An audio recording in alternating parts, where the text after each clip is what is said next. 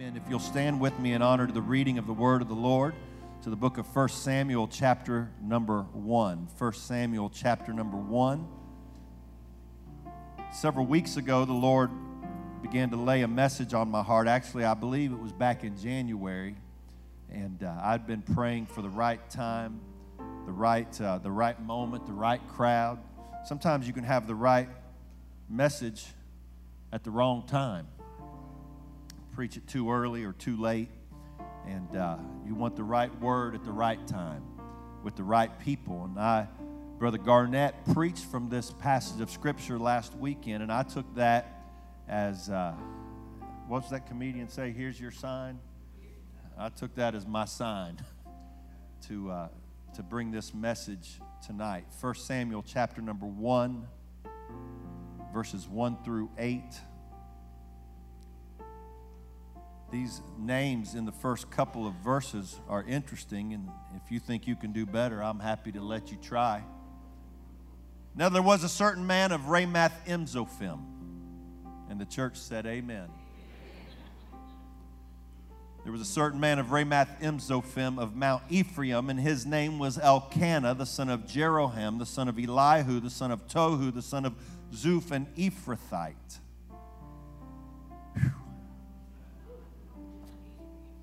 And he had two wives. The name of one was Hannah, and the name of the other was Peninnah.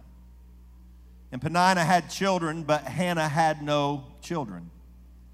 And this man went up out of his city yearly to worship and to sacrifice unto the Lord of hosts in Shiloh. And the two sons of Eli, Hophni and Phinehas, the priests of the Lord, were there.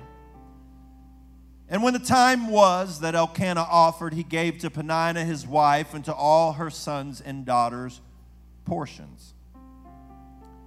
But to Hannah he gave a worthy portion, for he loved Hannah.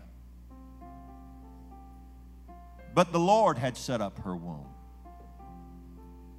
And her adversary also provoked her sore to make her fret because the Lord had shut up her womb. And as he did so year by year, when she went up to the house of the Lord, so she provoked her. Therefore she wept and did not eat. Then said Elkanah, her husband, unto her, Hannah, why weepest thou? And why eatest thou not? And why is thy heart grieved? Am not I better to thee than ten sons? Am I not better to thee than ten sons? It's a fascinating passage of Scripture. I've probably preached 15 sermons off this chapter over, over the course of the years. If you don't help me, I'm going to preach every one of them this morning. If I don't get an amen every once in a while, I'm just, I've got like 1,600 sermons in my iPad. I'll preach them all. As long as I got battery, I'll just keep yelling. You're clapping, but you don't mean it. That's, that's like a lie. You don't mean that. You don't want me to preach 1,600 sermons. I appreciate the sentiment, but I don't want to preach 1,600 sermons. I'll be lucky if I can get one out. What you read was the story that prompted the birth of the man that would become the prophet Samuel. And I want to preach this morning with the help of God on a Samuel revival. A Samuel revival. Lord, I need your help. I need your touch on my mind, my body, and spirit. I pray, God, that you would anoint these good people this morning. Anoint our ears to hear what the Spirit is saying to the church. Let the anointing of the Holy Ghost destroy yokes, yokes of sin, yokes of bondage, yokes of false doctrine, false religion, yokes of carnality and worldliness. Lord, I pray in the name of Jesus, let the entrance of your word bring light. Let it bring revelation and understanding. I pray, God, that you help us to be more in your image when we leave than we are right now. Anoint the preaching and the hearing of your word, Lord, in Jesus' name. And everybody said, Amen. Give the Lord a hand clap of praise and worship Him as you're being seated this morning.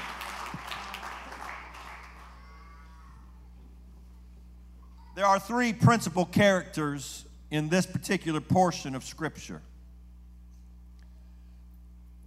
The Bible tells us of a man named Elkanah. The scripture says that the Old Testament speaks to us in types and shadows. So the stories of the Old Testament teach us truths about God and the church and how to serve Him. And in this particular story, Elkanah represents God.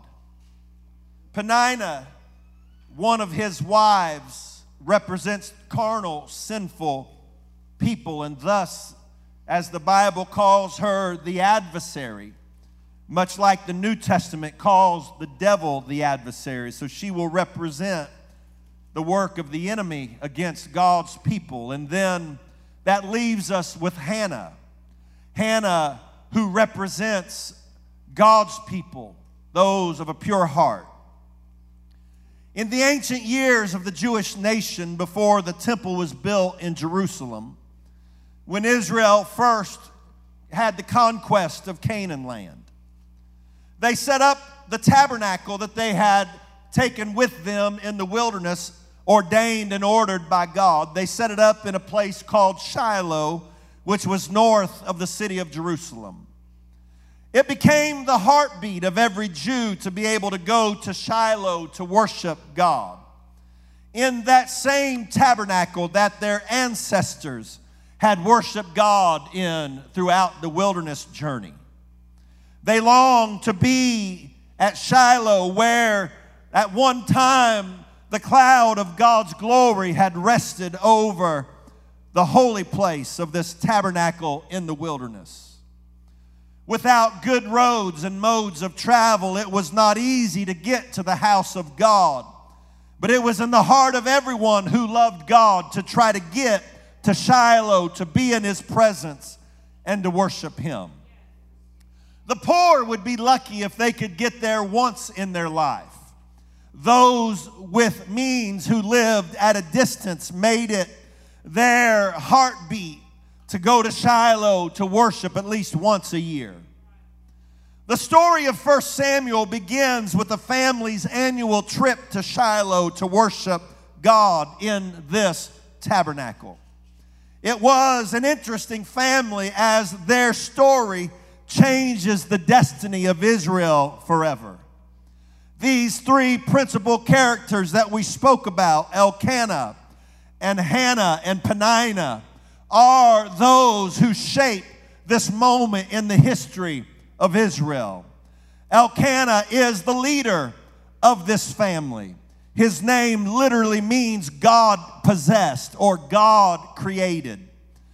One of his wives, Peninnah, she is a jealous, vindictive, cruel woman who makes it her mission to torment the other wife whose name was Hannah. This rivalry between Peninnah and Hannah is the driving force of this story, for it apparently endured for many years this conflict between these two women. Peninnah had given Elkanah sons and daughters, but the Bible tells us that Hannah was barren. Hannah's barrenness became a weapon for Peninnah against her. It was the time for worship, and Elkanah prepared his family to go to Shiloh to worship the Lord. In preparation for the trip, Elkanah gave what the Bible called portions to Peninnah and her sons and daughters. It was a gift of money for them to take to the city. He gave to Peninnah and her sons and daughters portions. However, the Bible said to Hannah, he gave a worthy portion for the love he had for her. The Bible makes it very clear that Elkanah doesn't feel the same way about Peninnah as he does Hannah. If anybody ever has two wives, You may not like them the same, but you better act like you do.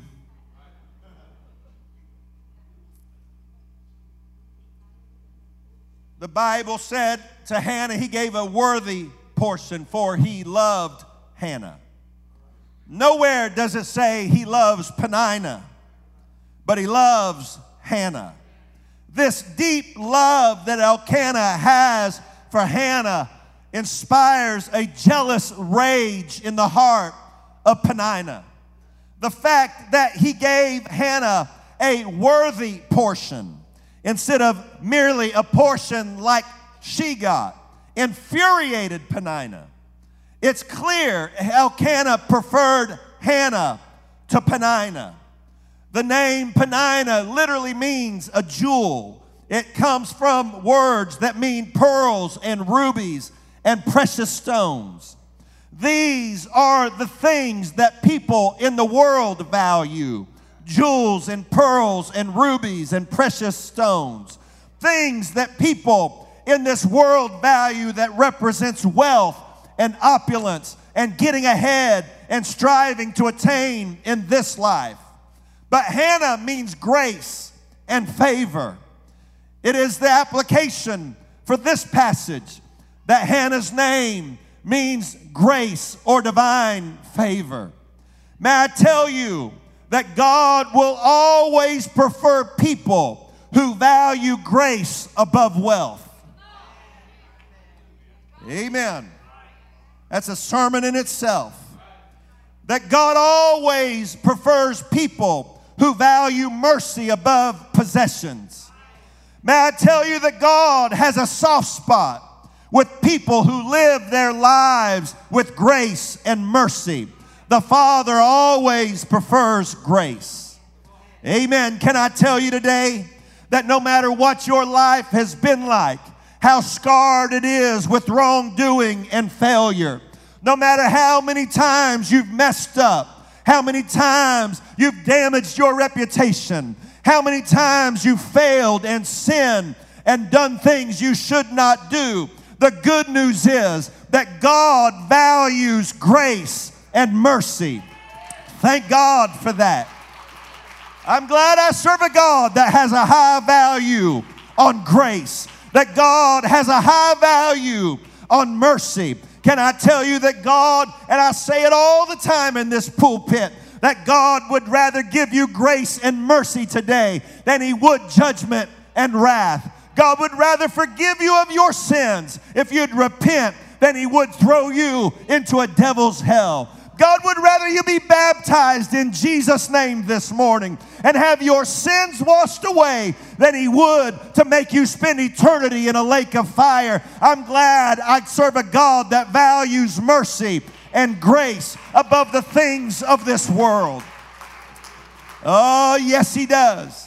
And so Elkanah prefers grace to jewels and wealth. Penina hated Hannah and used her barrenness as a point of torment.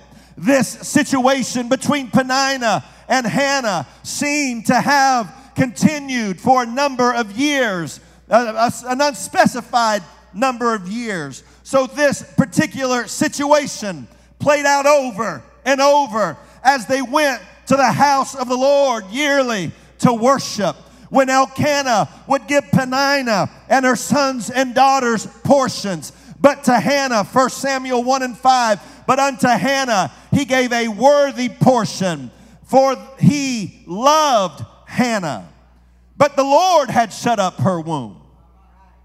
Notice carefully that it was the Lord that shut up her womb. It wasn't a relationship issue between Elkanah and Hannah that kept, kept them from having a child. Amen. It wasn't a physical issue in Hannah's body that caused her to not have a child. The Bible said that the Lord shut up her womb. Repeatedly, this scenario plays out year after year. Elkanah gives Penina portions, her sons and daughters portions. To Hannah, he gives a worthy portion. And over and over it plays out. But God had shut up her womb. repeatedly God had made the decision not to give Hannah a child. Another year would go by, another year of barrenness, but Hannah would still get her blessing. She would still get her portion, and Penina would get angry and jealous over and over. The Bible said in 1 Samuel 1 and 6, y'all with me this morning? In 1 Samuel 1 and 6, her adversary also provoked her sore to make her fret because the Lord had shut up her womb. The second time in as many verses, the Bible said the Lord had shut up her womb. But Penina, her adversary, provokes her sore to make her fret, for the Lord had shut up her womb. Things like you don't deserve what you get from Elkanah. What good are you? You're useless. You don't bring any value to this family. You're good for nothing. You've never given Elkanah a son or a daughter. You're useless. You're worthless. You're no good. The voice of the adversary, the voice of the accuser, the voice of the enemy you're no good for anything. You never bring anything of value. You're useless to the husband. Uh, you don't you don't deserve your blessing. You don't deserve anything. A constant barrage of the adversary to provoke her and make her fret, for the Lord had shut up her womb. Amen. May I say today, and I, I'm, I'm feeling something in the Holy Ghost right now that there are many in this place this morning uh, and possibly watching live who hear the constant voice of the adversary whispering into your ear, You're good for nothing. Uh, you don't deserve anything from God. You're useless. You're hopeless. It's just a matter of time before your life falls apart. You're a waste. May I tell you that the enemy's worst attacks often come before your greatest breakthrough. Amen. Can I tell you this morning uh, that if you've heard the devil whisper in your ear in these last few days that you don't deserve the blessings of God, you don't deserve what God's done for you, you're no good, what value are you? I've come to tell you, you may very well be on the verge of your greatest deliverance and your greatest victory uh, and your greatest breakthrough. Yes. Uh, if you hear that constant voice, you're good for nothing. You'll never amount to anything. Uh, you'll never do anything with your life. I've come to tell you the devil is a liar, and there's a reason he's trying to stop you now. He's stopping you before the birth of your breakthrough. He's trying to stop you from ever reaching for more and trying for more. It's the voice of the accuser, it's the voice uh, of the adversary. May I say, I rebuke that voice in the name of Jesus Christ today. You do have a future and you do have a promise and you can do something for God.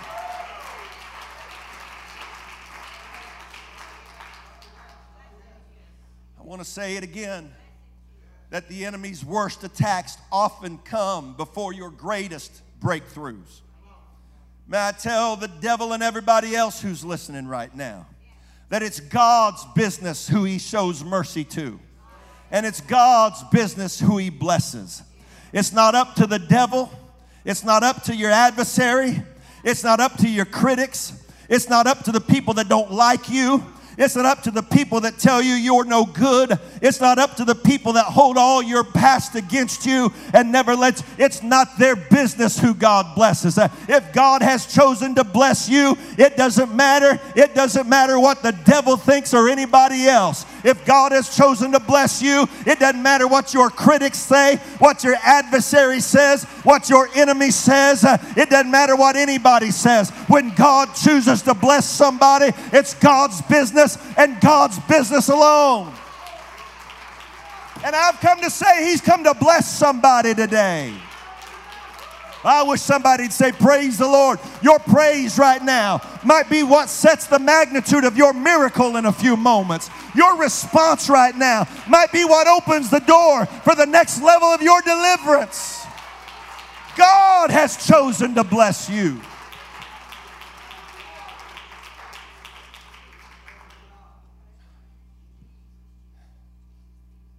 God has chosen for you to be here this morning. that tells me God has chosen to bless you. It's the word that brings, the word of God that brings possibilities to people. The Bible said faith comes by hearing. When you hear the word of God, it opens possibilities for the supernatural work of the hand of God. And so God has chosen for you to be here so that you could hear this message, so it would open faith in your heart, and that faith can move mountains. Uh, so I'm telling you that because you're here, God has chosen to bless you. Amen. God has made the decision that He wants to birth something good in your life. God has made the decision that He wants to give a breakthrough to somebody. God God has made the decision that He wants to heal, give joy, give peace, give deliverance, give hope. He wants to put your marriage back together. He wants to touch your children. Uh, he wants to touch your mind, body, and spirit. So He let you hear this word so the word would breathe faith and faith would move your mountains out of the way. You ought to praise God that He chose for you to hear His word today. Hallelujah. Oh, I wish somebody praise him right now. I wish somebody would begin to praise praise him to the level of your expectation from him. Amen, God. I'm going to give you a great praise because you're a great God that does great things. So I'm opening myself to you now, God, through my worship and response to your word. Out of 7 billion people, He allowed you to hear a message of hope. Thank God that He thought enough of us. I have to point something out to you again. Amen. And I, I, I feel, I feel like, uh, like a, a racehorse that, the, the, that they're holding the reins back to because I know how much I want to preach. I wish I had the oxygen to do it. I have to point something out to you. 1 Samuel 1 and 6, the last phrase of 1 Samuel 1 and 6 because the Lord had shut up her womb. Because the Lord had shut up her womb. And the next phrase, 1 Samuel 1 and 7, and as he did so, year by year. Notice those two phrases back to back. The Lord had shut up her womb, and as he did so, year by year apparently, God had some kind of yearly evaluation that He made of Hannah that caused Him to shut up her womb year by year. Somehow God had decided to shut Hannah's womb, not as a punishment, but by his purpose. You see, the combination of Elkanah's seed and Hannah's egg was going to produce a child named Samuel. The Bible said that the word of the Lord was scarce in those days. There was no open vision. People weren't seeing and hearing God anymore. The lamp of God had gone out in the temple, the Bible said. There was no light, no revelation, no understanding. Eli, the high priest, the representative of popular religion in Israel, was blind and laid down to sleep, had lost his vision, and was no longer spiritually aware. Modern Christianity, I know I get on this hobby horse a lot but I sure like to write it. Modern religion has lost its vision. It's lost its revelation, its understanding, its leadership is carnal and worldly. You have to say amen. I'll amen it myself. Amen. Blind when there's no difference between the church and the world, there's a problem with the church. And when leadership doesn't address it, there's a problem with leadership. Modern Christianity is blind and asleep. It's lost its ability to wake people because it's dead itself. Amen.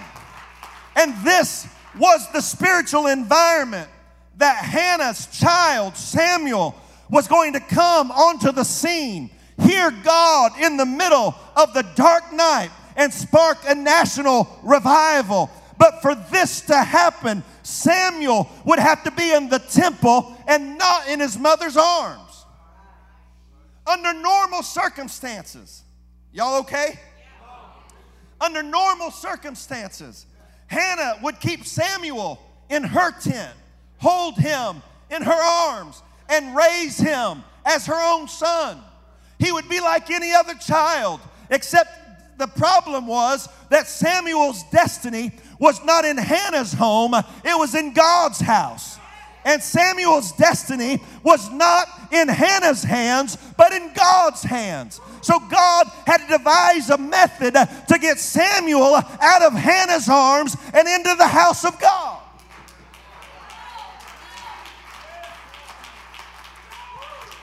Oh, God. And so God looks at Hannah every year. And every year, when he evaluates Hannah, he realizes she wants a child so that Penina will finally shut her mouth. She wants a child so Penina won't abuse her anymore. She wants a child so she can hold him uh, and rub his head uh, and raise him uh, and show him off to everybody. But it was not in God's purpose for Hannah to have a child so she can have him for herself for her own ego, for her own name, uh, for her own reputation. Uh, it was not in Hannah's, it was not in God's purpose and God's destiny for Hannah to be able to show her baby off like the Lion King. Oh. And everybody, look, oh, Hannah's got a precious baby. Look at how he looks just like his mama. Look how cute. It was never in God's plan for that baby to be Hannah's trophy. It was always in God's purpose for Samuel to be a revival in the house of God. And he looked at Hannah. He said, If I give her a baby now, she'll keep it for herself. If I give a baby to her now, it'll be all about her. If I give it to her now, it won't be about the kingdom. It won't be about God's kingdom. It'll be all about Hannah. So I'm going to shut her womb up for one more year. And then the next calendar year rolls around uh, and he looks at Hannah. Oh, she still wants that baby. So Penina will leave her alone. Uh, she wants that baby so she won't be made fun of anymore. She wants that baby so she won't have to be mocked and abused anymore. She's still not ready. I'm going to shut her womb one more year. And as he did so, year by year, finally, after I don't know how many years it was, but finally, Hannah got to the point where she said, This is not about me anymore. This is not about me, but this is all about the kingdom of God.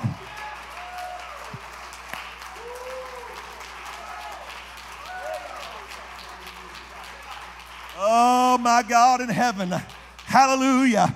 Oh, I, I want Hannah, Hannah, Hannah goes years with just getting a blessing. She goes years getting a worthy portion because he loves her so much. Uh, and because he loves her, she gets her worthy portion. Uh, and that blessing is enough. Who needs a child? Who wants to wipe noses? Who wants to change diapers? Who wants to have to keep clean up after a bunch of kids when I get blessed anyway? I mean, it's good enough just to get my blessing year by year, but something turned over in the heart of Hannah that said, A blessing alone, a gift alone is not good enough. I need more than a blessing and I need more than a gift. I got to have a baby. I'm running out of time. I'm getting older. I'm not the young lady I was way back then. I can't mess around anymore. It's either revival now or never. And I need a move of God. Can I tell you, this church and every other good church has been blessed and blessed and blessed year after year. But I've come to ask you is a blessing enough or are we hungry for children? Are we satisfied just coming to church and getting a little goosebump and a little butterfly, feeling good and going home and saying, Man, we had good church? Or do we want to see babies in the altar being filled with the Holy Ghost? A blessing is not enough, a gift is not enough.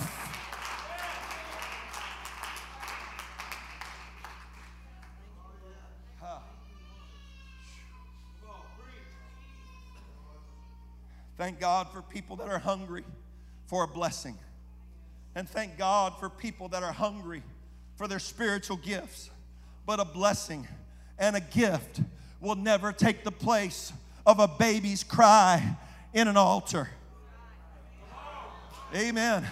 I love having good old fashioned shouting services where I feel the blessings of God, but I'd rather it be dry as a shuck and have somebody get the Holy Ghost in an altar than to shout for two hours and the waters of baptism never be troubled. I'm saying, God, I'm thankful for the blessing, uh, but I want a baby. God, I'm thankful for the gift, but I want a baby. We need people, we need to reach people. And as long as it's about me and what I get out of church, and as long as it's about me and what I feel, I'll never see the kind of revival that God wants me to have. But when I come to the altar and I say, God, it's not about me. It's not about my favorite song. It's not about my favorite preacher. It's not about me seeing my buddies and friends when I get here. It's all, it's all about Samuel.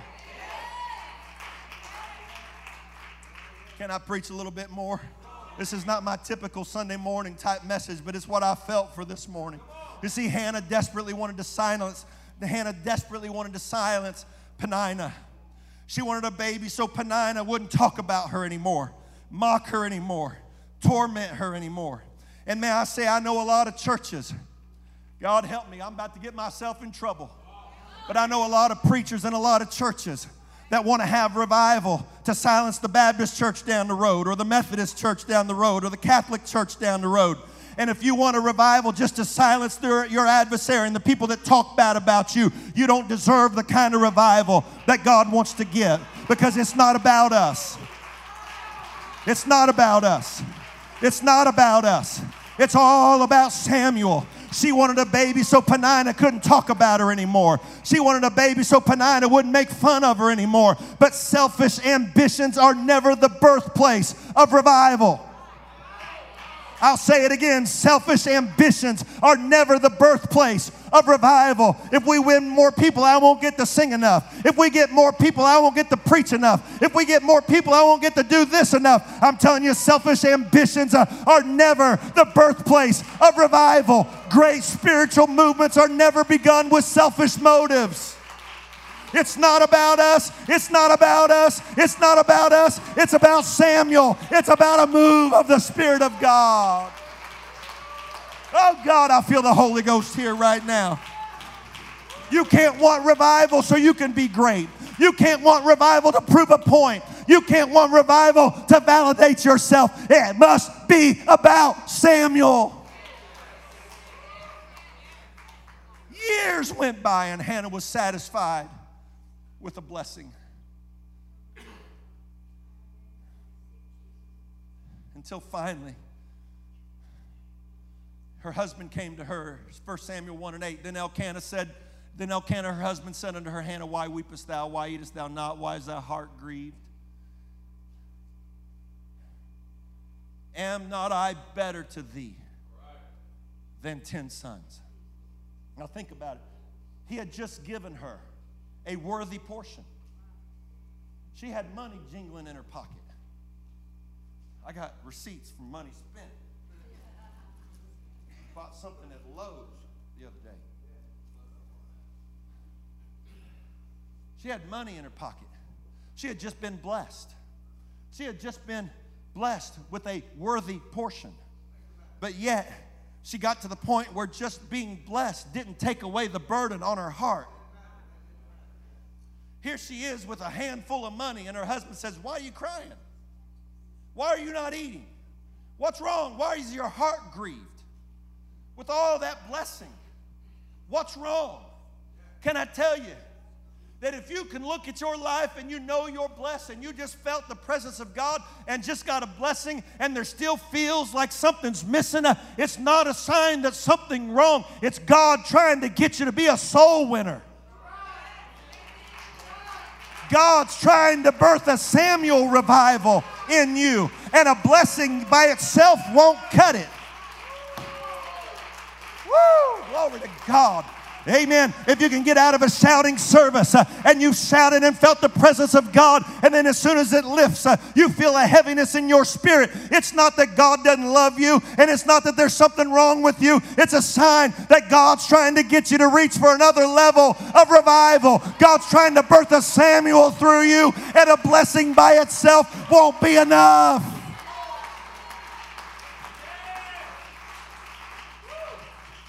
He asked the question Am not I better to thee than ten sons? Elkanah, I'm sorry to burst your ego, buddy. I'm sorry, Elkanah, to tell you that you're not all that you're cracked up to be. Because the answer to that question is no. A blessing by itself is not enough. So, my question this morning are you satisfied being blessed? Or are you hungry to have a Samuel?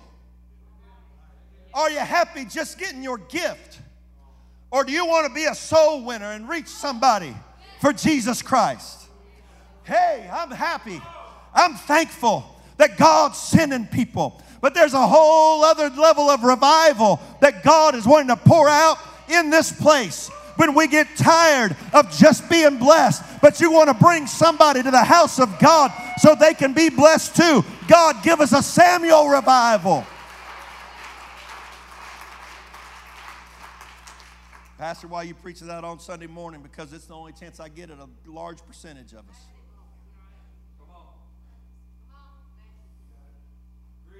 We should never seek gifts more than we seek souls. Revival is never about us, it's always about spiritual children. God doesn't bless a church just for the church, it's always for the production of spiritual children. If, this, if all of this is only about us, then we've missed our mark. If my first question is, how does this affect me? We've missed our mark. If this is all about me, my blessing, my shout, then I'm off target. God opens wombs when a mother's heartbeat is about the kingdom and not herself. 1 Samuel 1:11 and she vowed a vow and said, "O Lord of hosts, if thou wilt indeed look on the affliction of thine handmaid and remember me and not forget thine handmaid, but will give unto thine handmaid a man child then I will give him unto the Lord all the days of his life. Until this prayer, Hannah wanted a baby to silence Peninnah. Until this prayer, Hannah wanted a baby to be acceptable in her circle. Until this prayer, Hannah would have kept the baby to herself. But the world was waiting on a Samuel. Israel needed a Samuel. The house of God needed a Samuel. And God wasn't going to give a Samuel revival to a selfish mother. But when she began to pray kingdom prayers, God opened her womb.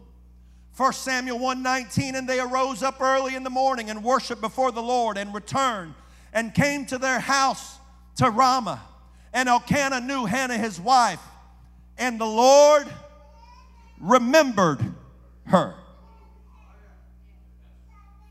The Lord remembered her. That word in the Hebrew means mark, to mark her. God marked her for revival. This is not just any mother. This is not just any woman. This is not just any womb. She's marked for a Samuel revival. May I tell you that I would like for God somehow to dip his quill in ink and mark Bethlehem Church this morning uh, for a Samuel revival.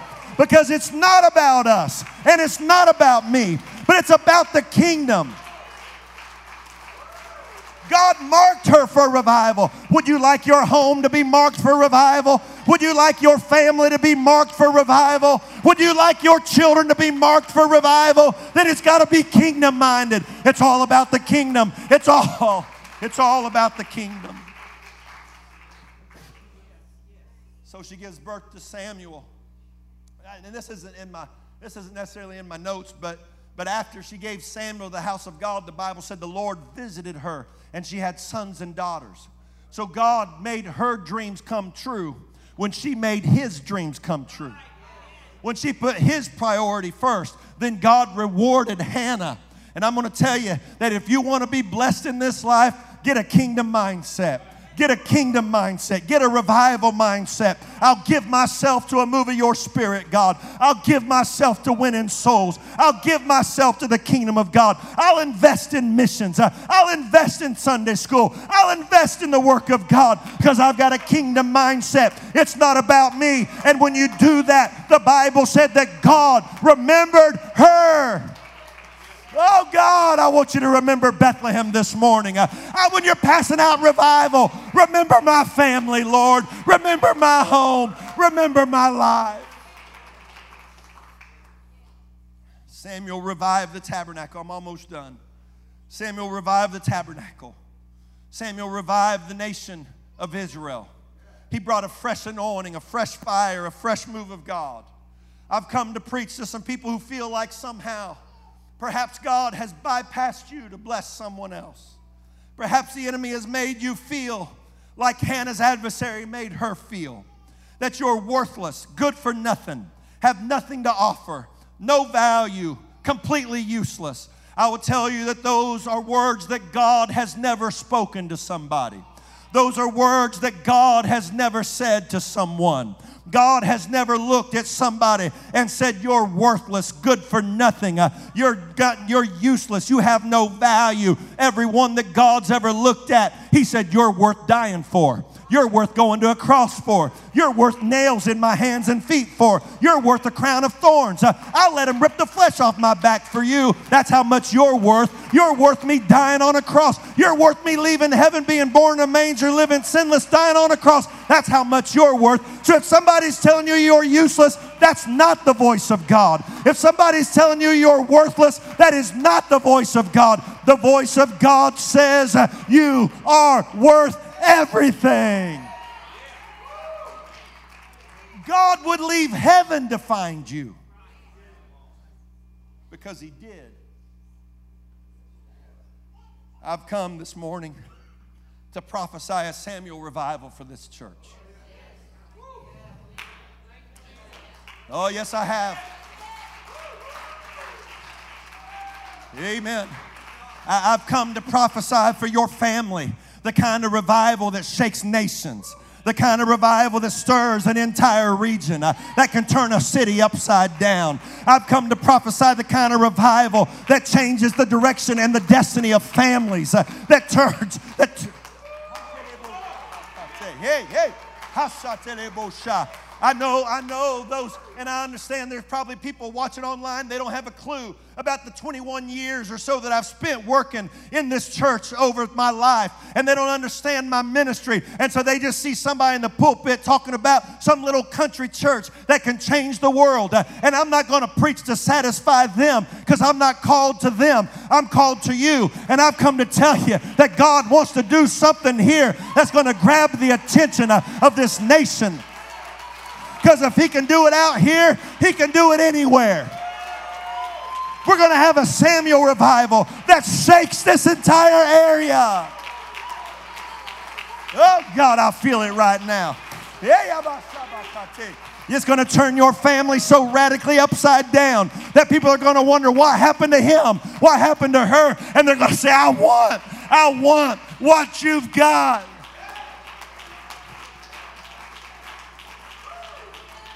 Oh, come on, lift your hands to heaven. God wants to release a Samuel anointing on this church that shakes this entire area. But it has to be about children, not about us. It can't be for my ministry, my reputation, my opportunity. It must be about children. Hannah never had Samuel until it wasn't about Hannah anymore. Can you throw your hands to heaven and say, God, let me get me out of the way? It's all about the kingdom, it's all about souls, it's all about reaching people. It's about rescuing people from sin and addiction and loss. False doctrine. It's about getting people out of the clutches of false religion. It's about getting addicts delivered from their drug, from the alcohol. It's about people finding fresh fire for their soul and a fresh meaning for their life. It's about that man at home right now that's hung over from his party last night. It's about that woman with track marks up her arm from shooting up all weekend. It's about that family on the brink of divorce because of an adulterous situation. It's about that young man who's thinking about committing suicide, but for some reason he just can't go through with it because God has a purpose and a plan for his life. It's about that family that's dealing with abuse and fear. Samuel revivals are always about children and never about Hannah. God, we give this building to you. We give this place to you. We give ourselves to you. We give this ministry to you. It's a kingdom prayer. I'm telling you today, your house can be visited by revival.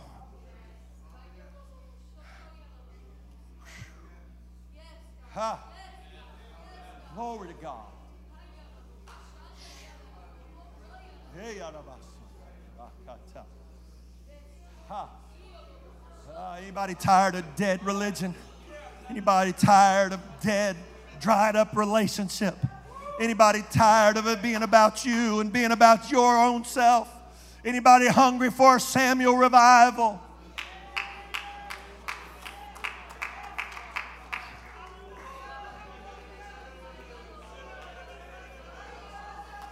Oh, God, there's a move of the Holy Ghost here. You don't have to understand it to yield to it.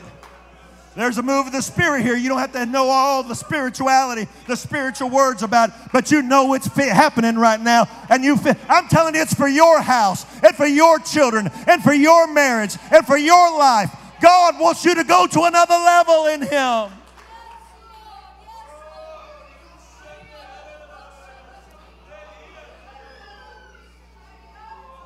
Oh, come on, lift your hands to heaven. The Holy Ghost is here.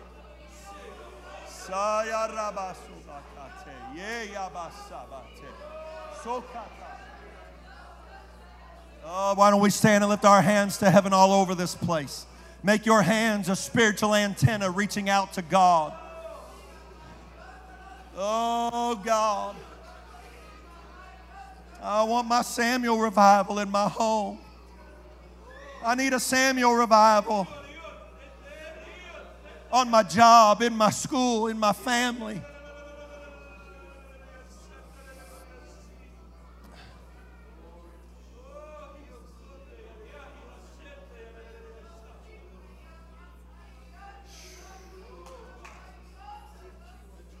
Oh, God. Oh, God. Come on, the altar's open. You can come. Thank you, young men, for coming. Thank you for leading the way. Thank you for coming. Come close. Get it, press in close.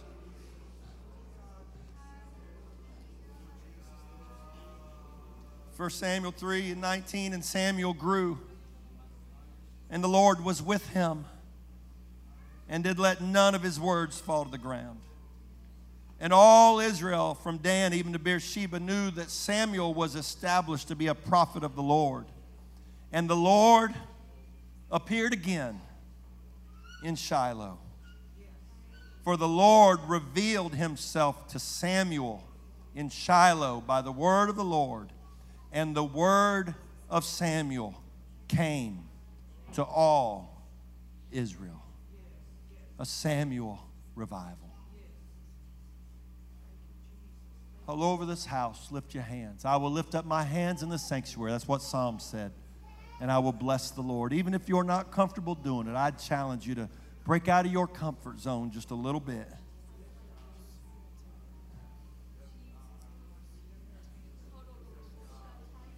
I'm telling every family in this place there's another level of revival for your home. There's another level of spiritual joy for your family. Sir, ma'am, young lady, young man, child, whoever you may be, there's a level of revival for you that comes with a kingdom mindset. I want you to reach over to somebody close to you. I want you to begin to pray one for another that God would release a Samuel revival in Bethlehem. God, we're just a willing vessel. It's not about us. It's not about us. It's about this county and the surrounding area and the families that are hurting and the people that are broken. It's not about us, it's about those that are bound. It's those that are bound with sin, those that are bound with addiction, those that are bound in the clutches of depression and anxiety and fear. It's about these homes that are ruled by abuse.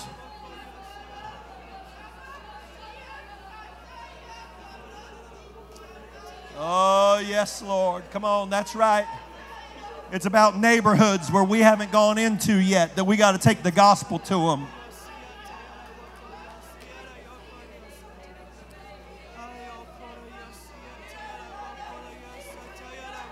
Oh God, pour your spirit out.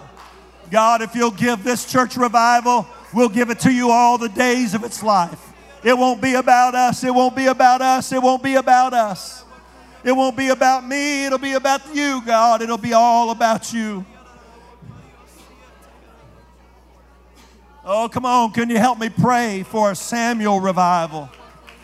God, begin it. Begin it in somebody here, in somebody's home in somebody's life, God. It's not about us, it's about you, God, and we'll give it to you all the days of its life. It's a kingdom prayer. God, I'm praying that you'll remember the people that have prayed. Oh, that's right. Go ahead. Let the Holy Ghost work here.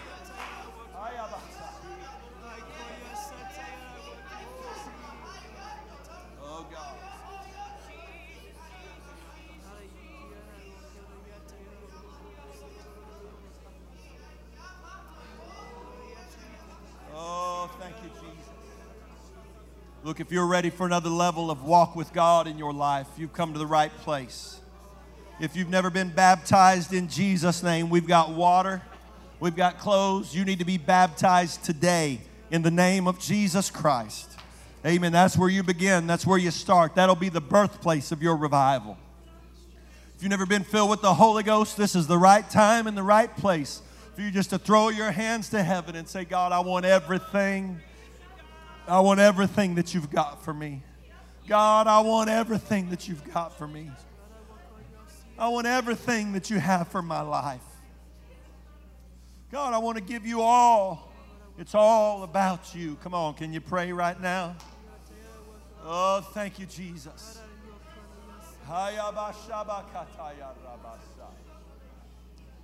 Spirit of the Lord, have your way here. Thank you, Jesus. Thank you, Lord Jesus. Thank you, Lord Jesus. Thank you, Lord Jesus. God, use grief share for the kingdom. God, use be free for the kingdom. God, use Sunday school for the kingdom. God, use Bethlehem youth for the kingdom. God, use Grow Class for the kingdom. God, use music ministry for the kingdom. God, use Sunday school for the kingdom. God, use men's and women's ministries for the kingdom. God, use life groups for the kingdom. God, use the outreach at the Warrior Center for the kingdom, oh God. Lord, not for us, not about us but for the kingdom. And if you'll give us a Samuel revival, God will give it to you.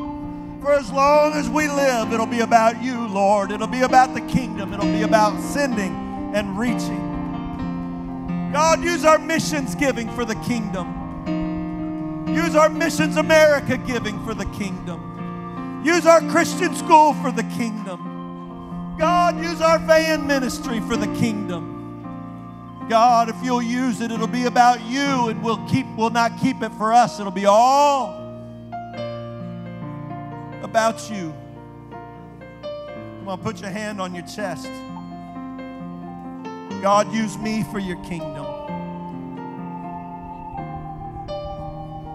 Use my gifts, my talents, my abilities, my testimony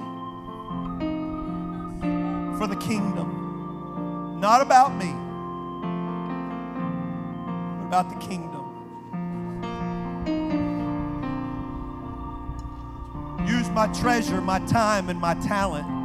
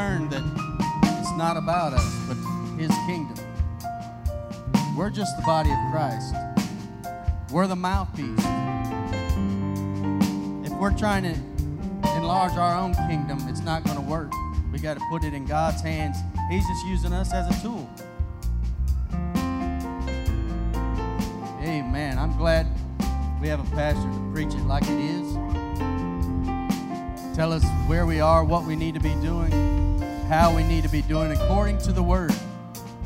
Amen. Let's put God first in all things. And you watch what God will bless you with. you'll watch what God will do for you. Amen. Let's remember first steps immediately after service.